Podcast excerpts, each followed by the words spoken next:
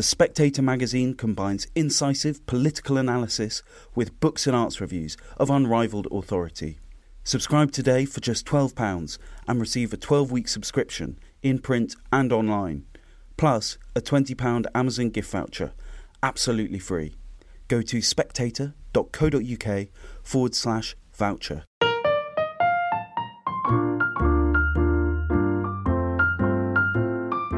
Hello and welcome to the Spectator's Book Club podcast. I'm Sam Leith, the literary editor of The Spectator, and my guest this week is the writer, editor, critic, academic and a Spectator alumnus, former foreign editor, Ian Buruma, whose new book is The Collaborators: Three Stories of Deception and Survival in World War Two. Now, Ian, if I could start by asking an obvious question, there were a lot of stories of deception and survival in World War Two. What was it that made you choose these three, and who are they? Well, I knew about two of them, actually all three of them. I've known about them for quite a long time. One is very, very well known in Holland. I mean, a notorious figure who was the Hasidic con man, Weinreb. The other one is equally legendary, Kawashima Yoshiko, legendary in China and even more so in Japan. So I knew her story, and there are films about her and novels and so on. And Himmler's Massacre I knew about because, I mean, he's another well-known figure. In fact, Woody Harrelson is making a movie about him at the moment, playing him as a hero, not as a fraud. And I knew about him because Hugh Trevor-Roper, the historian, put me onto him years ago. And so they were colourful characters, and I've always been interested... This is Felix Kersten, we should say. Felix Kersten. Yeah. And I've always been interested in the question of collaboration because when I grew up in Holland, which had been occupied by the Nazis, of course, we really still grew up in the 50s and 60s with a very firm idea of who was good and who was bad, and this was an absolute moral yardstick. And I've always been more interested in the temptations of sin than in heroics. And so I'd been playing with the idea of doing something on collaborators for a while, and these were particularly colourful characters, but yes, you're right. I mean, I could have picked probably from a rich array of figures like this. And the way you've chosen to structure the book is, I mean, you could have done maybe more easily as a straightforward a book in three chunks. Yes, telling each of their stories chronologically and then, you know, top and tailing it. You've instead done something sort of more complex. Yes. And you've told the stories absolutely alongside each other chronologically. What was it that made you want to do that? Well, because the three characters, of course, didn't know one another. In many ways, they don't have very much in common. And I wanted to draw out thematic parallels and why it sort of made sense to have these three people. And I think it would have been harder if it had simply been a triptych, because then it would have been three separate stories that happened to take place in the same, more or less, in the same time. And in this way, you sort of, it's more like what it was really like at the time, where there was a world war and there were all these sort of hidden and sometimes not so hidden connections and threads and so on, so that you don't make them seem less separate. Well, something that's very striking in right at the beginning in that particular method of portrayal is that all three of them seem to start from, you know, even from childhood and their early lives in this very, very sort of nationally and in identity terms, they were kind of confused from the out, weren't they? Yes, which is another reason I was interested in these people, coming from a mixed background myself. And they were all children of collapsed empires, which, of course, also set the scene for the two world wars. I mean, one, Kawashima Yoshiko, or that was her Japanese name in any case, grew up, she was still a small child, I think, but when the Qing dynasty collapsed in China, Felix Kersten came of age when the empires were collapsing because of World War One, and he was in Estonia to start with. He was in Estonia. Yeah. And so was Weinreb, who was born in Lwów, which was then part of Poland, now, of course, Lviv in Ukraine. And the same thing. I mean, they had to escape in World War One and from pogroms and that kind of thing. And so they all grew up, I mean, one in the Austro-Hungarian Empire, one in the Qing dynasty, the Chinese Empire, and one in the Russian Empire. And so they were all adrift, as so many Europeans were. Yeah. Now, can we start by this extraordinary story of Yoshiko? Her father, her biological father, because we'll find out she acquired another one, was this kind of extraordinary, real Qing dynasty Chinese aristocrat, wasn't he? I mean, he kind of sort of almost Louis XIV type personal circumstances. How did that change and what? Well, the Qing dynasty was not a Han Chinese dynasty. They were Manchus who came from the north, from what used to be known as Manchuria, and had their own language, their own writing system, and so on. And so it wasn't simply a social aristocracy, it was an ethnic one, much resented by the Han Chinese. So part of the revolution against the Qing was also a revolution of the Han against the dreaded Manchus. And they lost everything. I mean, they lost not only their palace in Beijing and all that, but they lost they became déclassés. They lost their status, and so many of those people dreamt of a revival of the Qing dynasty. And one of the reasons some of them collaborated with the Japanese is that they thought that with Japanese help they could do so, and because the nationalists in China, led by Chiang Kai-shek, the Generalissimo, that was their common enemy.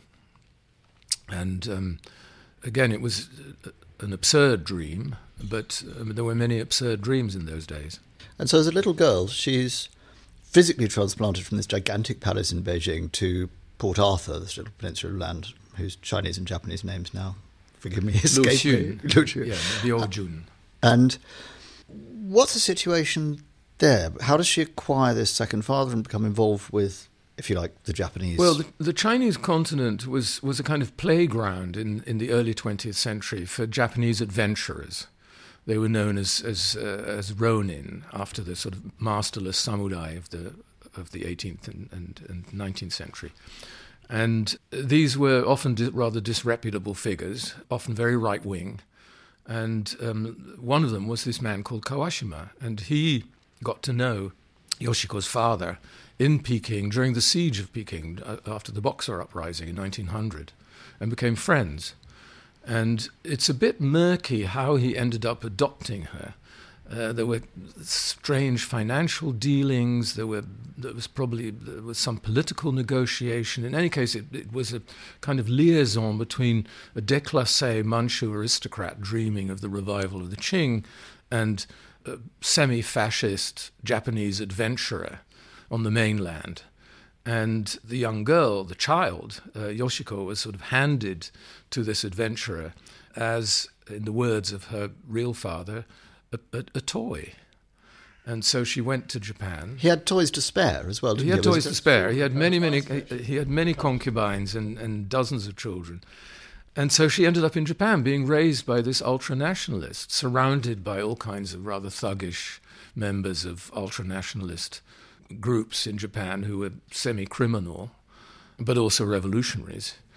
And so she grew up in that sort of rather feverish atmosphere of often violent revolutionary rhetoric and sometimes real violence. And her comportment, even from quite young, I think in her early teenage years, she starts dressing as a boy. And there's this myth that even then starts to creep around her, doesn't it, of Joan of Arc, oddly, a sort of Western myth.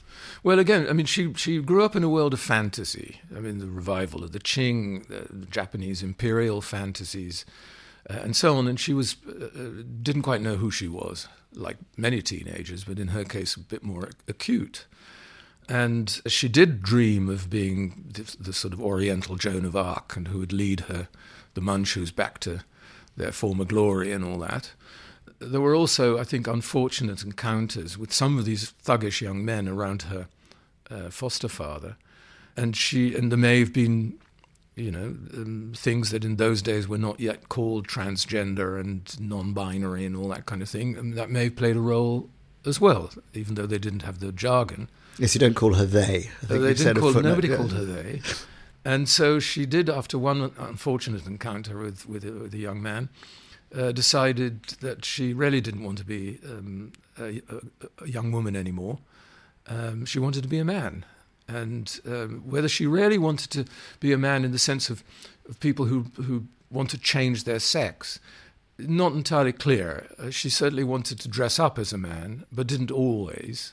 So one will never know. But she did dress up in male uniforms and that kind of thing. And there's a sense in the way you describe it that what she wanted, certainly the aspects of maleness she coveted most of all, was agency. And there is this sort of myth that grows up around her very fast that she, she's at the centre of things, that she's, she's sort of involved in the Shanghai incident that, helps to kick off that great conflict and the invasion of Manchuria. How much agency do you judge her as having really had once you peel away all the layers? We'll never really know, like a lot of these mythical figures and she was a great practitioner of legend management. I mean, she loved creating myths around herself, encouraged by the Japanese who liked the idea of a Manchu princess being on their side. And so this great myth was created through fictional accounts of her life, largely fictional pieces of reportage about the war in Manchuria, in which she supposedly played a great part as the sort of Joan of Arc leading her own private army and so on and so forth. And she cooperated in all that. I think she liked having a legend, and it suited the Japanese. Now, to find out exactly what she did, when, where, and so on, is a little bit of a mystery. You can't for sure, nor did it... It didn't really... I was interested in how people tell stories about themselves and so on, more than that I wanted to set out as a kind of scientist who wanted to sort of go through all the archives as though there was some nugget of truth to be found there. I preferred to leave it a little bit mysterious. Yeah.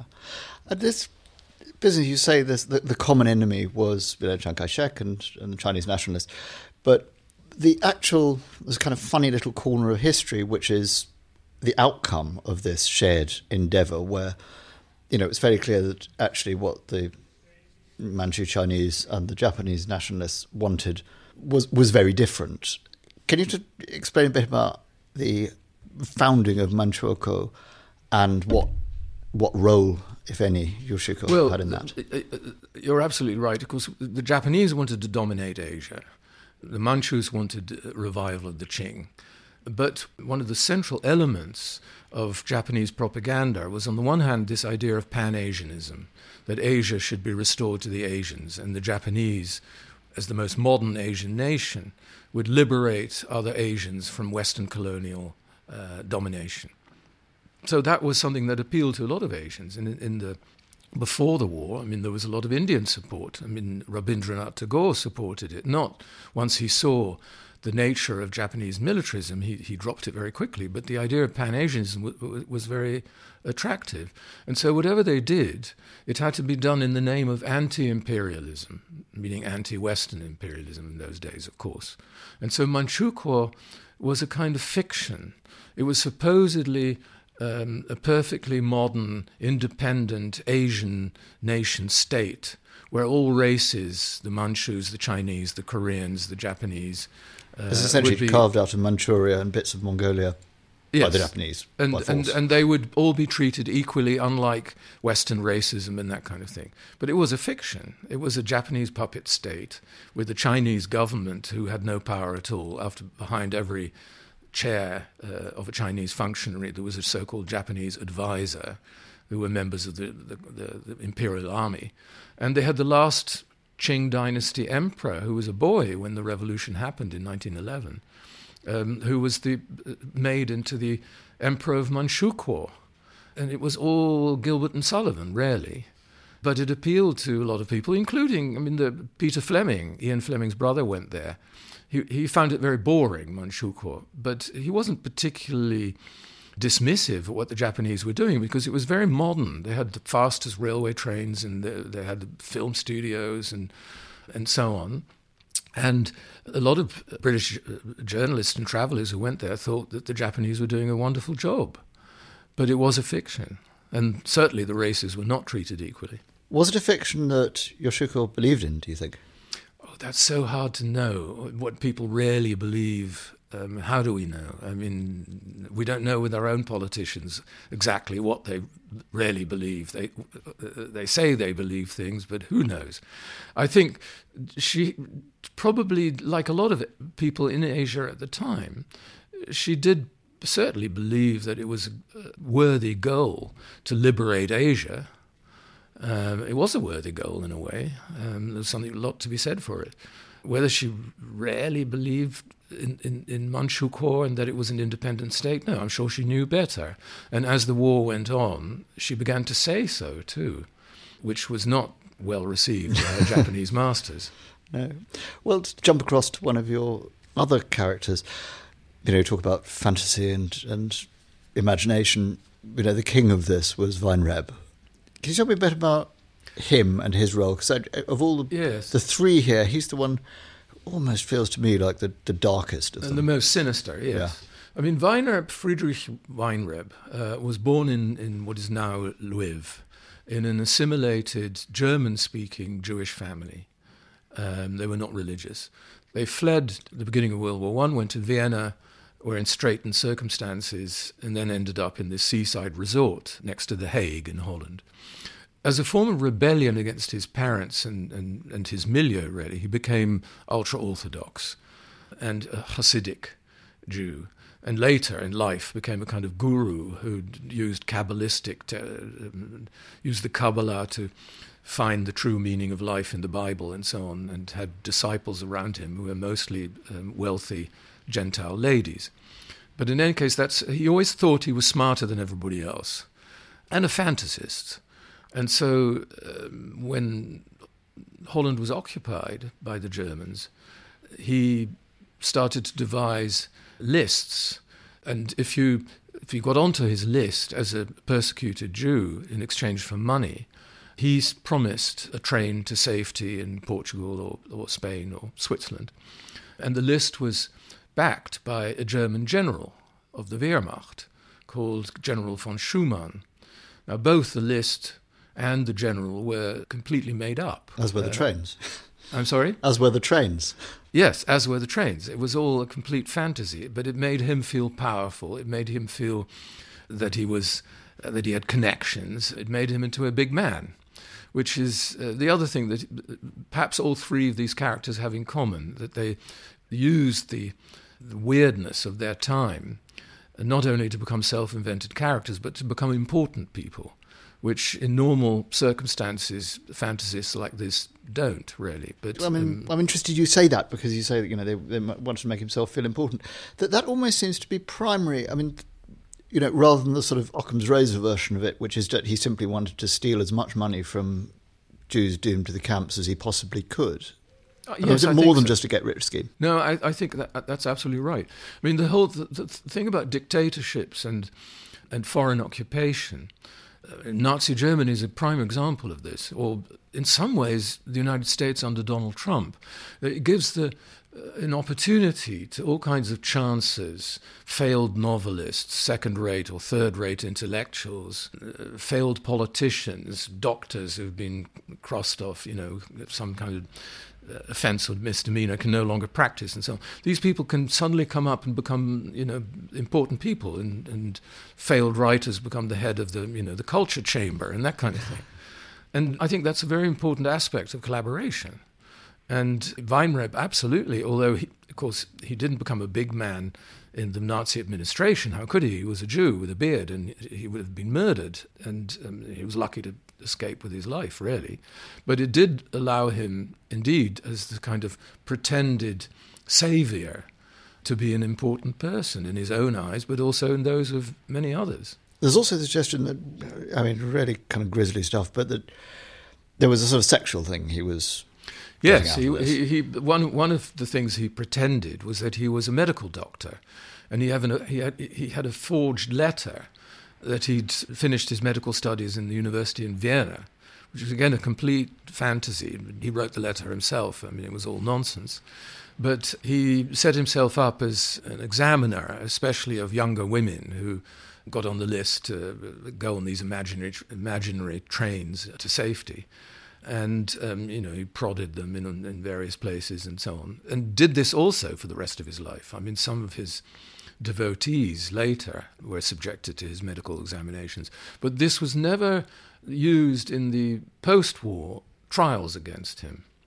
It was a factor when in the 50s, he finally had to flee Holland because people who'd been at his tender mercy started to sue him. But he was tried just after the war for being a fraud and a traitor, but not for being a fake doctor. Yes, there is an extraordinary way in which he gets caught up in his own story, in that it's precisely the elaborate idea about this Schumann, and it's so persuasive. That's kind of what does for him when he gets picked up by the SD, isn't it? Yes. Well, the SD, one thing in the background of this story is that there was a great rivalry between the SS and the German army. They didn't trust each other. And so when Kersten was arrested, quite why is not entirely clear. Weinreb.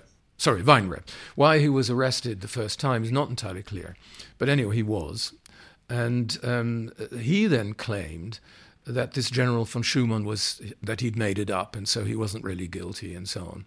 And the SS interrogator then wouldn't believe him, and because they immediately assumed that there was a Wehrmacht general, because they couldn't be trusted, who was fleecing Jews and so on. Not that they were against fleecing Jews, but the SS wanted to do that and not Wehrmacht people, not as freelancers. And then Weinreb realized that he probably could use this as a ruse, and was released on the understanding that he would help the SS to track down this wicked general and his supporters. And that worked for a while until that fell through as well. But yes. At this point it takes a dark turn because the list becomes his means of sort of buying himself out, doesn't it? Yes. He essentially just sends those people to their deaths by dobbing them in. He certainly did some of that. Also, while in prison, he pretended to be a resistance fighter to people who were put in his cell, and managed to get all kinds of information that the Germans then could use. So he shopped quite a few people, probably. Again, this came up in his trials. It's still contested, but that he did betray people is certain. And the Germans, after his second arrest, again allowed him to get out of jail, or later a concentration camp, on the understanding that he would help them to track down the last Jews in hiding. Even though there weren't any at that stage. Very few. Yeah. There were, but they were wise enough at that stage of the war not to sign up to some ridiculous scheme. Yeah. Now, something that goes through, I think it's a really interesting theme of the book, is this idea, and it particularly bears on your third character, that I think, as you say, of Weinreb, he recognised that a rational response to a situation in which everything's narrative is to lie, is to, you know, that fantasy wasn't confined to these people. It was the sort of air that everybody breathed. Absolutely, because, well, the Third Reich itself, but like any dictatorship, and certainly in an occupied country, I mean, everything is propaganda. There is no truth. And also there's no rule of law, of course. And one of the reasons why a larger percentage of the Dutch Jewish population ended up being murdered than any other country in Western Europe. I mean, there are various possible reasons for it. One of them is that Holland had been a very bourgeois and settled society really since the Napoleonic invasion. And there was no real tradition of rebellion against authority. So even the rabbis and the leaders of the Jewish community, when people began to be arrested and so on, told their brethren in Amsterdam and elsewhere that, you know, as long as they cooperated with the right authorities, you know, perhaps things wouldn't be so bad, and, you know, breaking the law was always a bad thing, and so on and so forth. Weinreb was absolutely right when he said, there is no such thing as law anymore, or truth. And you break the law, you lie, whatever it takes to survive. And the rest is a mug's game. And of course, you know, he was absolutely accurate about that. Felix Kersten, your third figure, he's a masseur. Yes, he was a Baltic German who took on Finnish nationality. Again, almost everything you read about him and what he said about himself has to be taken with a pinch of salt. But he fought in World War One in some capacity in the German army, and ended up in a hospital in Helsinki, and discovered that he had a talent for massage. Ended up in Berlin in the 1920s, and Berlin was a great place then for sort of wellness cures and yoga and all kinds of mumbo jumbo that is become quite fashionable. The Nazis were very keen on all this mumbo-jumbo. The Nazis were great believers in it. Himmler himself apparently had the Bhagavad Gita in his pocket and was interested in Hinduism. So that's a funny little thread of a kind of rivalry with Kersten as the great mystic masseur, yes, and Himmler's personal astrologer, and they're kind of knocking on together. Well, this was something that Hugh Trevor-Roper actually told me about. I mean, because he interviewed Hitler's doctor and others, there was, in these crazy kind of Nazi courts, there was always a rivalry between the doctors and the soothsayers and the astrologers and so on, because these Nazi leaders started to depend on these people. But in any case, so he in the 1920s, he built up a clientele of rich and well-connected German industrialists, aristocrats all over Europe and so on. Himmler had unbearable stomach pains, which Mao Zedong's doctor, Li Zhisui, in his wonderful book, described as the communist's disease. Of course, it's not a communist disease. It's a disease that's very common in despotic courts where everybody's frightened of being knifed. And so then you develop all these psychosomatic complaints, which Himmler suffered from. And Kersten was the only one who knew how to soothe his pain. And so he was taken on as his personal masseur. According to Kersten, after the war, rather against his will and so on, much to be doubted, like Weinreb, like Yoshiko, he wanted to be a fixer, an important figure, a man who had the ear of powerful people and so on and so forth. Now, the claims that he made for what he achieved, always by saying, I'll sort your stomach pains out if you do me this one favour. He saved the entire population of the Netherlands from death march. He saved Finland, and he claimed at least to have saved an enormous number of Jews from the camps towards the end of the war. Is there truth in any of that? There is a little bit of truth in some of it. Much of this, of course, was written after the war. But he claims that in exchange for relieving Himmler's pain, he could sort of present the head of the SS with a little list of people he wanted to have released from the camps. Some of that may have happened. Probably many of them were former clients and that kind of thing. But nothing of this kind really happened until the end of the war. Yes, he claimed that he'd saved the entire Dutch population from being deported to Poland, but that was very convincingly debunked by a historian after the war. I mean, it certainly wasn't true. But this goes back to his pre-war life. One of his most powerful connections was with the Dutch royal family, and through them he got all kinds of powerful clients in Holland. So after the war, when he wanted to become a masseur of the rich and famous, as it were, again, having been Himmler's masseur was not the best calling card. So in order to ingratiate himself with the Dutch and others, he made up those kind of stories that he saved the entire population and all that.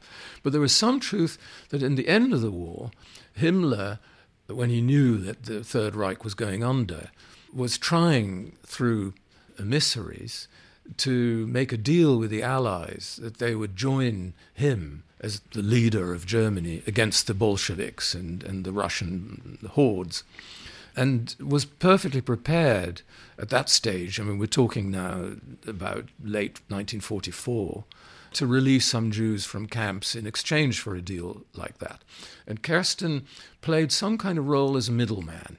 He was by then, Kersten also saw the end coming, he was by then spending a lot of time in Stockholm.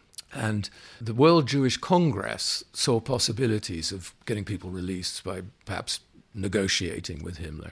And he was the sort of go-between. And the grotesque meeting that took place at Kersten's country house outside Berlin in Brandenburg, in early 1945, when the war was still going on and Berlin was being bombed every night and day and so on, Kersten flew to Germany from Stockholm with the Swedish representative of the World Jewish Congress, were met by SS officers at the airport who all went Sieg Heil, whereupon the Jewish representative doffed his hat and said, "Good evening, gentlemen." They ended up in Kersten's country house, and Himmler came late at night and uttered the immortal words as he stuck out his hand to shake that of, I can't remember his name now, but the Jewish representative, and said, "Perhaps it's time that our peoples buried the hatchet." And some people were indeed released as a consequence of these negotiations. Now, Count Folke Bernadotte, who acted for the Swedish government and was later assassinated in Jerusalem by, I think, the Stern Gang, wasn't it? By the Stern Gang, also played a big role. And so who did exactly what, not so clear. But after the war, Kersten actually forged a letter supposedly written by Bernadotte to Himmler with all kinds of very disreputable things. So the rivalry went on and the stories got taller. Yeah. Now, Kersten also attracts, bizarrely, a Jewish biographer who buys everything, doesn't he? This is one of the great mysteries. Joseph Kessel wrote a book about Kersten, which is still in print in France and it's been reissued. It's also recently known as the Belle de Jour guy, extraordinarily. Exactly. Yeah. Been reissued, and I think there's a new English translation just coming out as well. And he was actually a remarkable figure. Not only did he write Belle de Jour, but he was in the French resistance and was in London during the war and wrote an account of it, which was published in Cyril Connolly's Horizon at the time, which became one of the great French films about the occupation by Jean-Pierre Melville called The Army of Shadows. So he was a remarkable man, must have been pretty hard-nosed, but met Kersten, was charmed by him, and clearly saw a great story there as a fellow resistance hero, and so wrote this account, which is a complete hagiography. I mean, even though he wrote it before Kersten was dead, but no, probably, maybe not, I don't know. But in any case, it's utterly inaccurate. It's a gripping story, but it's the one that still probably will be believed more than my book. Well, maybe Woody Harrelson, especially when in his fat suit, is going to bought the rights to that book and is doing a movie. Oh Lord, well, you could do a tour debunking the movie. There's also Kersten maintains that, as does I think Weinreb, right up until the end of the war, they had no idea about what was going on in the camps.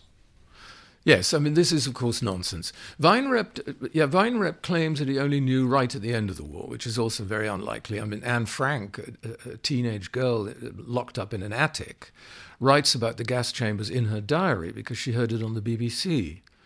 And so it's very hard to believe that Kersten wouldn't have heard similar rumours. But in any case, he claims that he didn't realise until the end of the war. Kersten, I think, goes further and says he didn't really know until, also very late in the war, but he doesn't talk about gas chambers, but the horrors in the concentration camps. This is, of course, nonsense. I mean, there he was. It's a lovely point that he says, ordinary Germans just didn't know, and you say ordinary Germans weren't rocketing around the country on Himmler's private train. Exactly, and at the time that the worst massacres were taking place in Lithuania and Poland and Ukraine and so on, he was with Himmler all the time. Yes, it's utter nonsense. And what was happening in the camps, most Germans knew about, not the gas chambers, because that, of course, came later. But they knew about because it was used in horror propaganda or terror propaganda in the 30s already. If you don't behave, that's where you'll end up, and, this could happen to you. So people did know. I mean, Dachau was known to Germans to be a horrific place. And so that was completely disingenuous. There is also, a sense of kind of Kersten's, love of luxury and cunning. There's a lovely story told about Himmler and the ham. Yes, well, ham was rationed, and you were not allowed to sort of eat your own ham, as it were. And Kersten had pigs at his country estate. And these pigs were slaughtered for Kersten's own delight. And he claims that he brought a big slab of ham to Himmler's office. And Himmler, like Hitler, was very fond of animals, which is why he hated hunting and shooting, because he thought that, the idea of shooting innocent creatures was abhorrent to this fastidious man who was probably responsible for millions and billions of people being murdered in horrible ways. So Kersten presented his boss with this piece of meat, and Himmler made an exception and had a slice. And then Kersten says, that we've been eating something that's rationed. And then Himmler supposedly went white and was horrified, and then Kersten could use this to blackmail him to release more people, which is such an unlikely story that it's extraordinary that Kessel would even mention it. We kept Kersten in sausages anyway. Now, one of the things that the book's really interested in is as you say, the shape of the stories and the shape of these myths. Now, how did the post-war atmospheres in these different countries, particularly in Holland, I mean, which shows how live this is. These personal connections keep drifting in. I mean, you had a schoolyard bully when you were in primary school who turns out to be the grandson of one of the figures. There's a doctor who's... turned out to be a great friend of your grandfather's. I think he was either the son or the grandson of a man who had an auction house for fine art in The Hague. And Kersten bought a lot of paintings from him. And one of his claims was that he managed to rescue this man from the Gestapo because he'd been a resistance fighter. Well, far from being a resistance fighter, he was convicted after the war for having sold looted Jewish art. So that was one thing. But your grandfather's great friend was my grandfather, who was British, and he was a British paediatrician, and his great friend was a Jewish paediatrician in Holland. Well, that's another extraordinary story of the atmosphere of absurdity and make-believe in a Nazi-ruled country. That there was the main concentration camp in Holland, which is near the Dutch border, and it's where all the Jews were taken before being shipped off in cattle trains to the death camps, a place called Westerbork. And the commandant of Westerbork was an SS officer who he was very handsome, and some of the young women in the camp sort of fell in love with him. And he fancied himself as one of those gentlemen of the SS who never screamed at people. He was always ready with a smile as people were being pushed into the cattle cars. And he loved children. He prided himself on being a great lover of children and babies and so on. And one day, an emaciated and exhausted mother appeared at the camp, and she was sent off to Auschwitz immediately. But the baby, only a few months old, was still there. And the commandant insisted that the baby should be kept alive. And so a well-known pediatrician was brought in from another camp called Van Krevel. And not only that, but the commandant would supply his own cognac, which the doctor said was necessary for some kind of medication to bring the baby back to life. And everybody was very interested in this case. And lo and behold, after a month or so, the baby was fully healthy again, at which point the commandant decided that now the baby was ready to be shipped off to Auschwitz. And this doctor was a very close personal friend of my grandfather's, which I only realized when I read I knew my grandfather always went to see a man called Van Krevel. I'd never put two and two together. Extraordinary.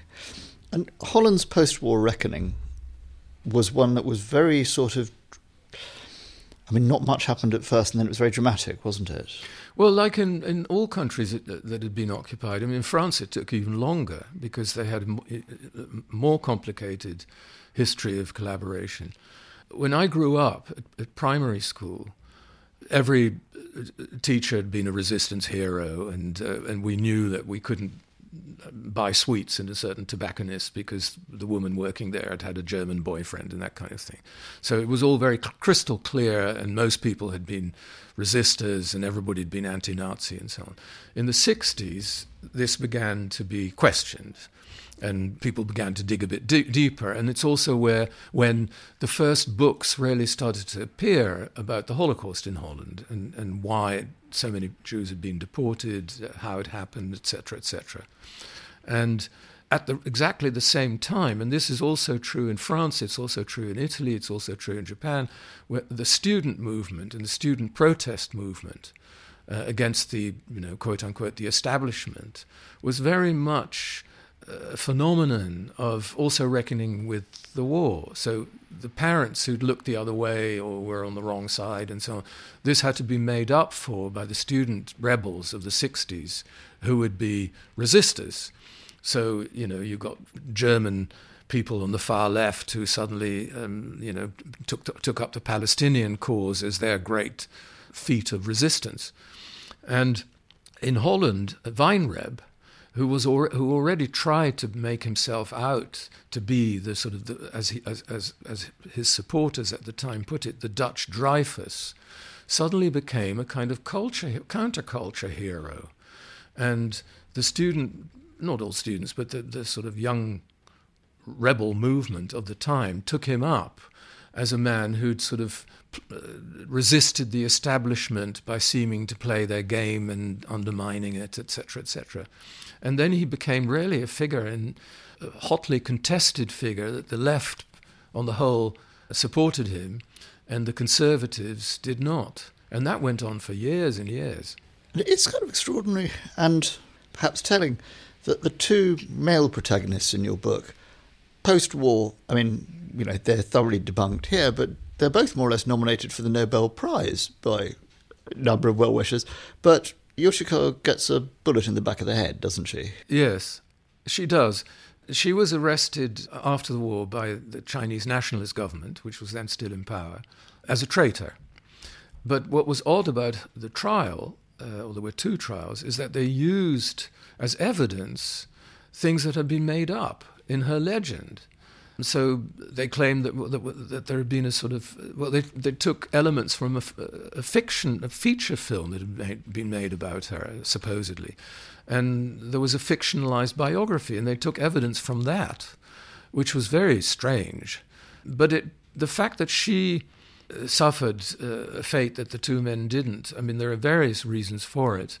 But one reason is that women in particular, again, this is true of all former countries that had been under occupation, were the first victims, really, of vengeance. And one of the reasons, I think, is that being defeated in war, let alone being occupied, is extremely humiliating, especially to the men. And this was, of course, a time that society was still completely dominated by men. And the men were very demoralized in France, in Holland, in Belgium and elsewhere after the war. And the women, who'd often played some role in the resistance, but also had used the fact that there was a large number of young German men and so on, get rid of authoritarian fathers, get out of horrible marriages and that kind of thing. The women were riding rather high. And there were all these occupation troops who were better fed, better dressed, had chewing gum and silk stockings and money and so on, added to the humiliation of the men in occupied countries. And the same was true in Japan. And so their anger, I think, about this found its expression in targeting women who'd had relationships with the occupation forces before anybody else really got it in the neck. And people who'd done far worse things often went scot-free. Yes, I think you described the sort of number one Japanese war criminal. I was getting, what's it, 2-3 months or 3 years? Well, or one of the top Japanese generals in China who had been responsible for enormous numbers of deaths and who was very cruel, went to military academy with Chiang Kai-shek, who was the head of the nationalist government. And the civil war with the communists, of course, began almost as soon as the war was over. And so the nationalists under Jiang wanted Japanese military advisors. So real war criminals were often let off with no punishment at all and became advisors to the new Chinese government. And that did indeed happen. And, you know, a fantasist like Yoshiko, who really probably had very little blood on their hands, if any, was severely punished. I mean, got the most severe punishment, a bullet in the neck, in the back of the head, because it was, in some ways, she wasn't necessary. It was symbolic too. But it's interesting how, I mean, I would like to know how it all resonates today, because you suggest it does. I mean, Yoshiko, for instance, you say she's actually being completely rehabilitated, that she's got this mythic status in modern Japan. Yes, I mean, no, there is no nostalgia for the Japanese Empire in Japan anymore, and no real nostalgia for Manchukuo either. But the idea that there was this sort of glamorous Chinese princess who was on the Japanese side still has a certain appeal. And she's become a kind of a figure in Japanese manga and in comic strips as a cross-dresser and a trans heroine or hero. I don't know what the word would be. So yes, she still played. There is still that. In Holland, as I said, Weinreb played a role in the protest movement of the 60s, the counterculture. Kersten, I think, one reason he almost ended up with a Nobel Prize is that he used his connections with German industrialists and so on, the elite, This is perhaps also where Hugh Trevor-Roper comes in, who was a great supporter of Kersten, in that a lot of industrialists and important people in Germany, bankers, financiers, and so on, were necessary to build West Germany up again as a staunch ally in the Cold War. And many of them had not really been Nazis, but they'd been opportunists, and they did very well out of the Third Reich. And anything that helped in some ways to lessen their responsibility was probably well received in certain circles. And Kersten, I think, used that to his advantage. Now, you had, I don't know, 4 or 5 years ago, your own quite bruising experience with competing narratives when you left the New York Review of Books after publishing, as I understand it, a sort of self-defense by somebody who'd been, you know, sort of held up or called out by the Me Too movement. Was that experience something that informed your thinking in this book about how narratives compete and about how, I mean, how do you look back on that? I mean, that wasn't really about competing narratives. It was about somebody. He was a Canadian sort of very well-known sort of radio host, disc jockey and so on. And he was sued by women accused of sexual abuse. And he was on trial, and for various reasons he was not found guilty. But then was completely ostracized, lost his job, was beyond the pale. And my interest in the story was in the question of what happens, what kind of public punishment is there for people who cannot be legally punished, and how long that should last, what we should think about it, and so on. And the article he wrote, which, not a great article, it wasn't so much a defense of what he'd done to these women, it was more a description, his description of what it had been like after the trial to live, you know, under those circumstances. So there was that, but it wasn't so much the competing narratives that may have informed my interest in the story. It was more my awareness afterwards, after all that happened, of the cowardice of people who don't want to be tainted by it. So the fact that, and this certainly does not apply to The Spectator at all, but the fact that magazines I'd been writing for a long time, who, you know, think of themselves as very sort of liberal and woke and so on, suddenly refused to have me write for them. And there are some parallels perhaps between that kind of behavior and some of the things that you read about when it comes to the history of collaboration and war and occupation. Ian Buruma, thank you very much. Thank you. Thank you very much for listening. We hope you enjoyed this podcast. And if you did, we very much hope that you'll subscribe on your podcast provider of choice and or rate and review us. Well, especially if you liked it. If you hated it, don't feel you have to review it.